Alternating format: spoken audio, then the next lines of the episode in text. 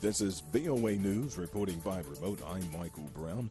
U.S. President Joe Biden and Chinese President Xi Jinping spoke at length Thursday amid tensions over a proposed visit to Taiwan by U.S. House Speaker Nancy Pelosi, which China's foreign ministry spokesperson has warned would be met with forceful measures. A senior administration official told reporters afterward that the two leaders also discussed the value of meeting face to face and agreed to have their teams follow up to find a mutual, mutual agreeable time to do so. Craig Singleton, senior fellow at the Foundation for Defense Democracies, says the continuing dialogue between Biden and Xi could eventually lead to progress on some issues in the coming weeks and months, um, perhaps we'll see greater opportunity for there to be movement, particularly on the economic front and tariffs. But for now, I suspect that we'll continue to see once a quarter or so uh, a Xi Biden phone call where the dial doesn't move much, but the two leaders can continue to foster their relationship. Thursday's was the fifth call between the two leaders since Biden took office in 2021. On Thursday, for the first time in weeks, Russia launched missile attacks on Ukraine's Kiev and the northern Chernihiv region. Ukraine says the attacks are retaliation for its continued resistance. Fifteen people were wounded, five of them civilians in the attacks. Kiev's regional director, governor that is, linked the attacks to the Day of Statehood commemoration that Ukraine marked on Thursday for the first time. Meanwhile, Ukraine said it had launched an offensive to recapture Kherson, the that Russia had took control of earlier in the war. For more news, we invite you to join us at our website. That is voanews.com, also on the VOA mobile app. Via remote, this is VOA News. Under fire, U.S. officials say monkeypox can still be stopped AP correspondent Mike Gracia has the story. Top Biden administration health officials said Thursday the monkeypox outbreak in the U.S. can still be stopped, but cases continue to rise, and the administration is being criticized about the pace of the response. Even as federal leaders announced plans to distribute 780,000 shots of the two dose Jynneos vaccine, health departments in San Francisco, New York, and Washington, D.C. said they don't have enough shots to meet demand. As of Wednesday, the CDC said there were more than 4,600 reported monkeypox cases in the U.S., and federal health officials expect the numbers to rise. The monkeypox virus mainly spreads through skin on skin contact, but it can also transmit through touching linens used by someone with the infection.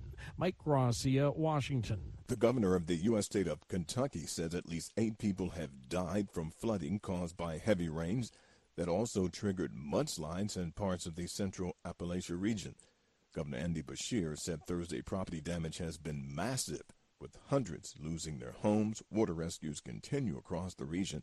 In eastern Kentucky's Perry County, the emergency management director calls the damage catastrophic. Iranian emergency services said at least seven people were killed in floods near Tehran Thursday, most in a landslide that dumped mud four meters deep in a village just west of the capital. The Iranian Red Crescent said six people were confirmed dead in the village and nine were injured while 14 others were missing. More than 500 people were evacuated, according to the statement made. The flash flooding near Tehran in the foothills of the Alborz Mountains comes less than a week after floods in the normally arid south of Iran left 22 people dead. Japanese media says Japan and the United States are expected to agree on joint research for next generation semiconductors during economic talks in Washington on Friday. Japan's foreign ministry and trade minister will meet the U.S. Secretary of State and Commerce Secretary for the first time of economic talks on Friday. Supply chains, supply chain security is expected to be a major topic. And the Biden administration is launching a renewed push for COVID 19 booster shots for those eligible pointing to the enhanced protection they offer against illnesses as the highly transmissible BA5 variant spreads across the country. For more news, please join us at our website, voanews.com, also on the VOA mobile app. I'm Michael Brown, reporting by remote, VOA News.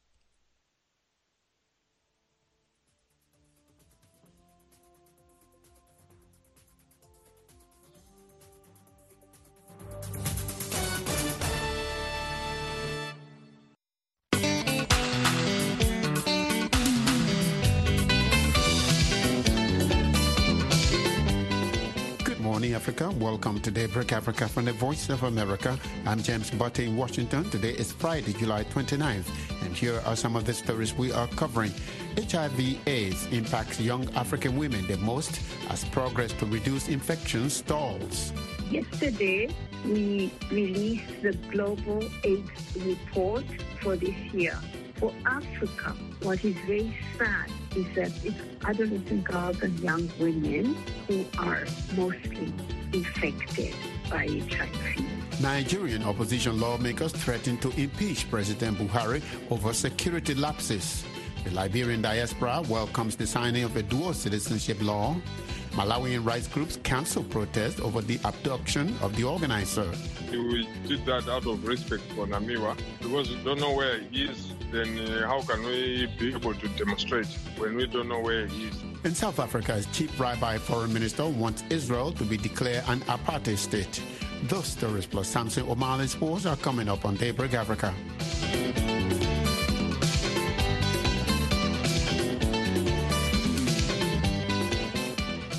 Executive director of the United Nations AIDS Agency, NOAS UNIT, says hundreds of people, mostly from the developing world, might have been denied the right to attend this year's Global AIDS Conference in Montreal, Canada, because they were refused visas. Winnie Byanyima says she had to highlight this issue on Twitter because of what happened to her in Geneva, where repeated scrutiny of her travel documents almost caused her to miss her flight. The two-day AIDS conference concluded Thursday in Montreal. From there, Ms. Byanyima tells me that a global AIDS status report presented by her agency finds that the disease has become a forgotten epidemic. She also says adolescent girls and young women in Africa are the most infected by HIV. Yesterday, we released the Global AIDS Report for this year, and we named it In Danger because we show that the global HIV response has been derailed by COVID, by the war in Ukraine, and the resulting global economic crisis, and progress has stalled. Progress in reducing new infection has slowed. Progress in getting people who are HIV positive on treatment has slowed.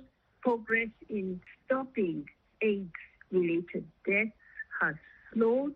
Resources for HIV response have shrunk. For Africa, what is very sad is that it's adolescent girls and young women who are mostly infected by HIV. In sub-Saharan Africa, girls and young women are now three times as likely to acquire HIV as the same age boys and young men. What does this mean in terms of uh, Africa meeting your AIDS strategy 2021 2026? What needs to be done for them to meet that? As I said, progress is slowing, but we can turn it around. We can get back on track to achieve our target of ending AIDS as a public health threat by 2020. What do we need? Well, first, we need to keep the funding. It's very hard now for African countries to maintain investments in health, in education, in social protection, all the three areas we need them if we are to succeed against HIV AIDS. But today, debt repayments are swallowing up the domestic resources that would be going to health, to HIV, to education, keep girls in school so that they are not infected by HIV, to social protection. I want to talk to you about your tweet. You tweeted about an incident that happened to you on your way to Canada as you were trying to board your flight in Geneva. What can you tell us? You call it an incident, but actually it isn't. It is just what we live with when you are a black or brown person traveling, working in uh, some of these northern countries. You face this kind of racism, humiliation, frustration all the time. The reason I chose to leave it out this time was because I wanted to draw attention to the hundreds, if not more than a thousand people who have tried very hard to get a visa to come to this very important conference and were denied. And these AIDS conferences that happen every two years, global meetings, are not just academic conferences they are not like UN government meetings. These are movement meetings. These are people coming with the stories of their lives, with all their struggles. They come here to engage each other, to energize each other, to share, to learn, and to continue the struggle of their lives. So I put that tweet there really to draw attention to that, knowing that my social media accounts, I have more than a million followers. It was a way not to draw attention to myself, but to the people who've been denied their chance to be here. You said that hundreds of people from the South did not make it to the conference. Can you be specific? Yes, denied visas. I've said it. They went and applied and tried their best and tried to prove that they are coming just to attend a conference which is important for their lives, for their work, and were denied visas. This is going on all the time. So as I said, I did it right because I was shocked at how I was treated. Ms. Byanyima, thank you so much. It's so nice to talk with you on Daybreak Africa. Thank you for the opportunity.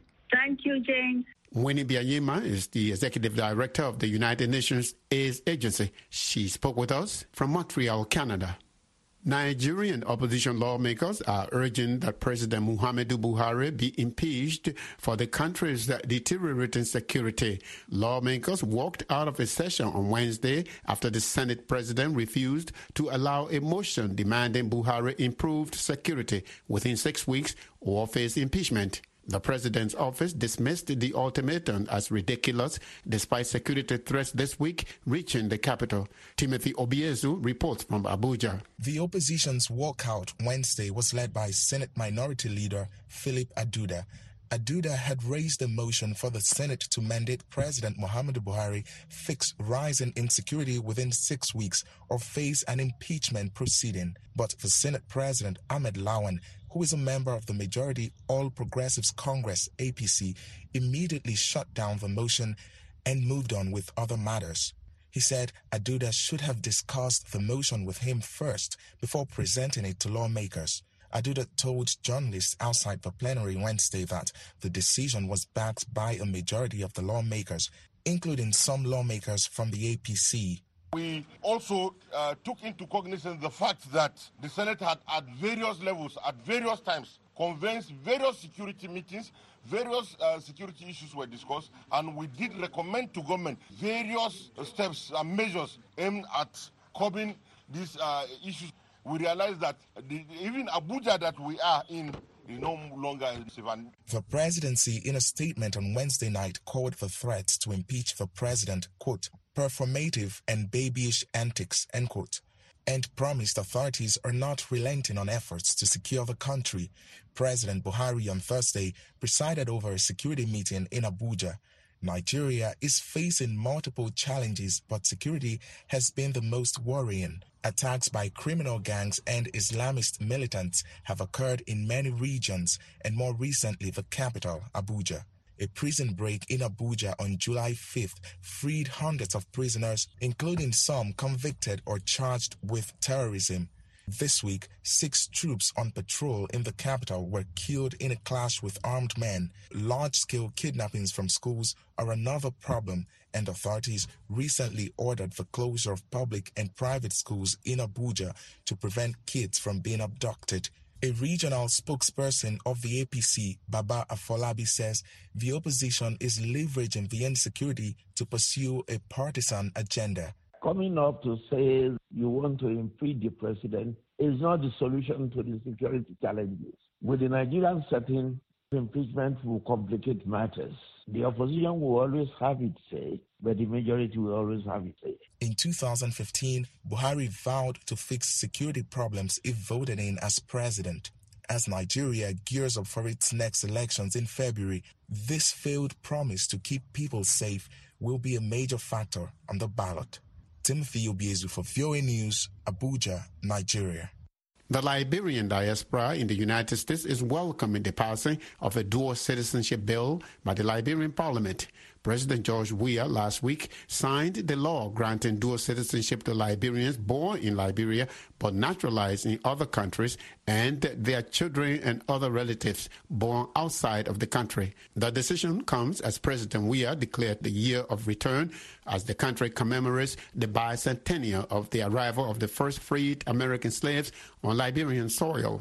Emmanuel Wettee is the former president of the Union of Liberian Associations in the Americas and the chair of the All Liberia Conference on Dual Citizenship. He tells me that though it took nearly a decade to get the bill passed, diaspora Liberians are grateful to have their citizenship restored. We are very happy and thankful to our Lord for helping us through. The glory goes to Him and the people of Liberia, the uh, President Weah who were very instrumental in making sure this thing happened. The leadership of the Liberian Senate and Liberian House were very helpful in making everything happen. And we are thankful. We are very happy and you see with all Liberians in the diaspora, more than 500,000 people now citizenship have been restored, and we are very happy for that. What exactly does this dual citizenship entail? You mentioned 500,000 Liberians in the diaspora. Does it cover Liberians born outside and inside of the country? Yes, it covers a person who is a Negro or of Negro descent born in Liberia is subject to the jurisdiction thereof. A person born outside the Republic of Liberia whose parent or mother was born in Liberia or was a citizen of Liberia at the time of birth of such person. Even by adoption, if a child is under 18 and they're being adopted by a biological Liberian parent or naturalized Liberian parent, that child is a Liberian. You can be an American citizen, you're a Liberian. You can be a Canadian citizen, you're a Liberian. You can be an Australian citizen, you're a Liberian. You can be a Japanese citizen, or Chinese, or any part of the world. You are a Liberian. Your Liberian citizenship will not be taken away from you. So, uh, Emmanuel, what, what, are the benefits for this dual citizenship? Uh, does this mean now that Liberians in the diaspora will be allowed to vote in future elections in Liberia, or does this mean now they can own land in Liberia? Yes, uh, Liberian diaspora can vote in Liberia. They can also own land in Liberia. They don't have to take a second thought. They are Liberians, and every constitutional right as a Liberian is restored unto them with the other nationalities. Yes, so they can vote if they are in Liberia, details are being worked out to see if they can vote outside of Liberia. But for now, they can return home and vote and participate in the democratic process without any issue with the foreign passport or foreign nationality. The good thing about this law is that your rights and privileges and constitutional duties as a Liberian have been restored to you. Say I'm an African American, I want to pick up Liberian citizenship. Can I get citizenship? Yes, you can become a citizen of Liberia so long you are a Negro or of Negro descent.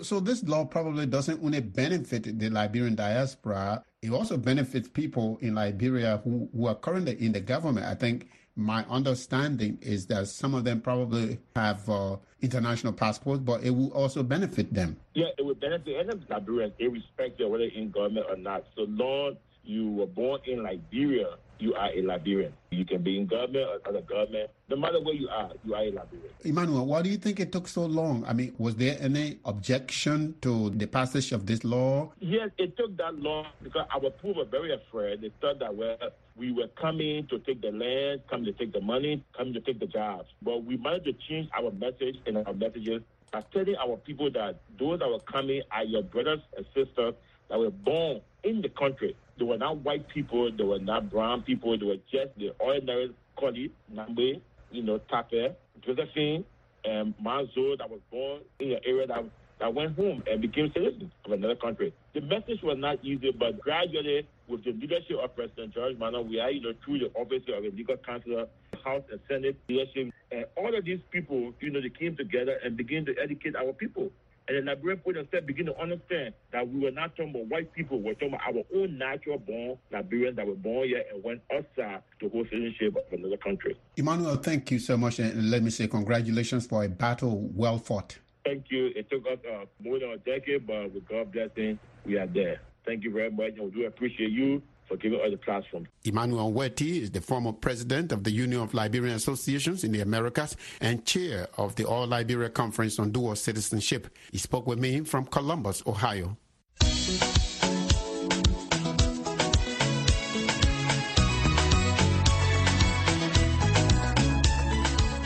Listening to Daybreak Africa on the Voice of America. I'm James Butty in Washington. Today is Friday, July 29th. Still to come on our program, Samson Omale Sports. Police in Malawi say about 76 protesters are expected to appear in court today, Friday, to face charges of unlawful assembly and inciting violence. This follows their arrest Wednesday when demonstrations against the high cost of living led to clashes with police and the looting of shops in the capital, Lilongwe. Lamek Masina reports from Blantyre. The planned protests were aimed at pushing President Lazarus Chakwera give up his immunity from prosecution and also limit his presidential powers as he promised during the last campaign. Mundangu Nyirenda is a member of the Center for Democracy and Economic Development Initiatives, COCEDED, which organized and then suspended the demonstrations. We did that out of respect for Namiwa because we don't know where he is. Then uh, how can we be able to demonstrate when we don't know where he is and we don't know what has happened to him? Maybe they've killed him, you know.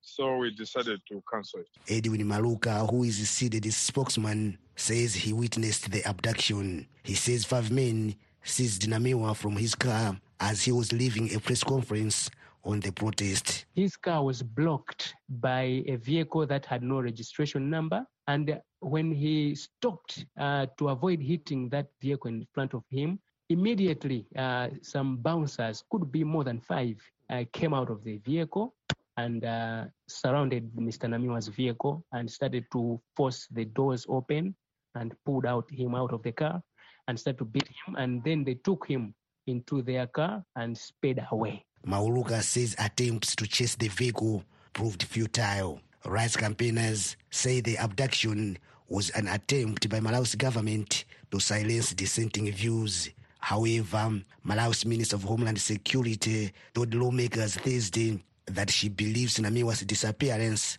was a ploy by opposition parties to tarnish the government's image.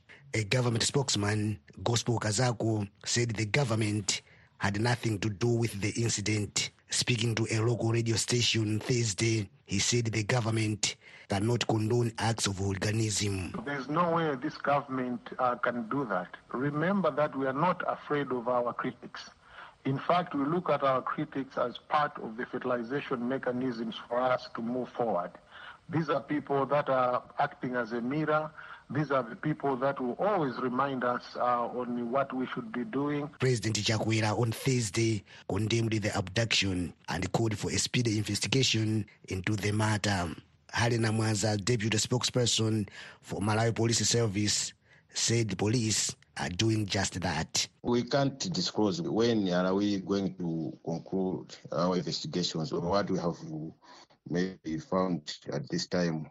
Uh, the only statement we can say is that we are investigating into the matter. Meanwhile, despite the cancellation of demonstrations in the capital, Lilongwe, protests went forward in other areas where police fired tear gas to disperse people who allegedly wanted to loot shops and vandalize property. Lamek Masina for VOA News, Blantyre, Malawi.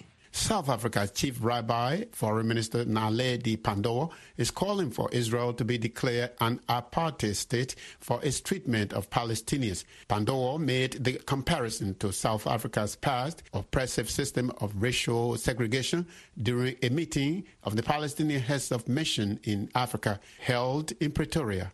Kate Bartlett reports from Johannesburg. Wearing a traditional Palestinian scarf, South African Foreign Minister Naledi Pandor reiterated South Africa's steadfast commitment to the Palestinian cause, comparing it to the 20th century struggle against white minority rule in South Africa. Of course, for many South Africans, the narrative of the Palestinian people's struggle does evoke experiences of our own history of racial segregation and oppression. Pandor said Israel was continuing to occupy Palestine in complete defiance of its international obligations and relevant resolutions of the UN, and that it was implementing apartheid. For his part, Palestinian Foreign Minister Riyad Malki thanked South Africa for its support, also drawing parallels with the former apartheid government. We came here because every time we need support, we need encouragement, we look for real friends. We come to the origin of the struggle for liberation, for independence, against apartheid, against colonization here in South Africa. Contacted by VOA, the Israeli embassy in Pretoria said it would get back with a comment on Pandor's remarks, but no statement has been made by either the embassy or the foreign ministry in Israel. South Africa's chief rabbi, Warren Goldstein, slammed Pandor's comments as factually, politically, morally repugnant. They are views which are a defamation of the Jewish state and an insult to the victims of the real apartheid, because if everything is apartheid, nothing is apartheid. He added that the minister's comments betrayed South Africa's constitution. Israel is the only democracy in the region, and the South African government's support for, for tyrannies in China, Russia, and Iran mean that it does not have the moral credibility to level accusations uh, such as this. Kate Bartlett for VOA News, Johannesburg.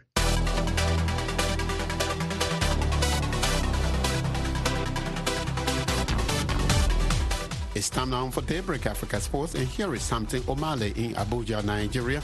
A very good Friday morning to you, Samson. Good Friday morning to you too, James. We begin the sport in Birmingham, where the 22nd edition of the Commonwealth Games got underway on Thursday with more than 5,000 male and female athletes from 72 nations and territories taking part. Several African countries who are part of the Commonwealth countries are also taking part in the Games. They will be competing over the next 11 days in 20 sports, and there are multiple events which offer a total of 280 gold medals. The Birmingham 2022 Games will feature cycling, athletics, gymnastics, triathlon, swimming, weightlifting, rugby sevens, hockey, beach volley, judo, lawn bowls, table tennis, squash, netball, boxing, powerlifting, and wrestling. Women's T20 cricket, 3x3 basketball, and 3x3 wheelchair basketball are the other sports, and they will be making their games debut. In football news, South Africa's President Cyril Ramaphosa says the female national team, Banyana Banyana, deserve to be paid as much as their male counterparts after they won their first African Cup of Nations. The victory has sparked a public debate about equal pay in the country after it was reported the players will receive less money in prize bonuses than their male colleagues did for reaching the quarterfinals of the men's tournament in 2019. Today, our hearts are filled with pride. They are bursting at the seams with a great deal of joy because you, Banyana Banyana, you promised that you would bring the cup back home. And you have brought it home. Here is the cup. It's not in any other country on the continent, it is here in South Africa. South Africa beat tournament host Morocco 2-1 in the final on Saturday in Rabat thanks to a double from striker Hilda Magaya. It was the first continental title for the side known as Banyana Banyana after five final defeats. In volleyball news, Tunisia will represent Africa in this month's International Volleyball Federation Men's Challenger Cup. The tournament got underway on Thursday, July 28 in Seoul. The event returns in 2022 after being postponed for two years because of the COVID 19 pandemic. Jacob Antonio is the head coach of the Tunisia men's volleyball team. They changed the formula of this tournament.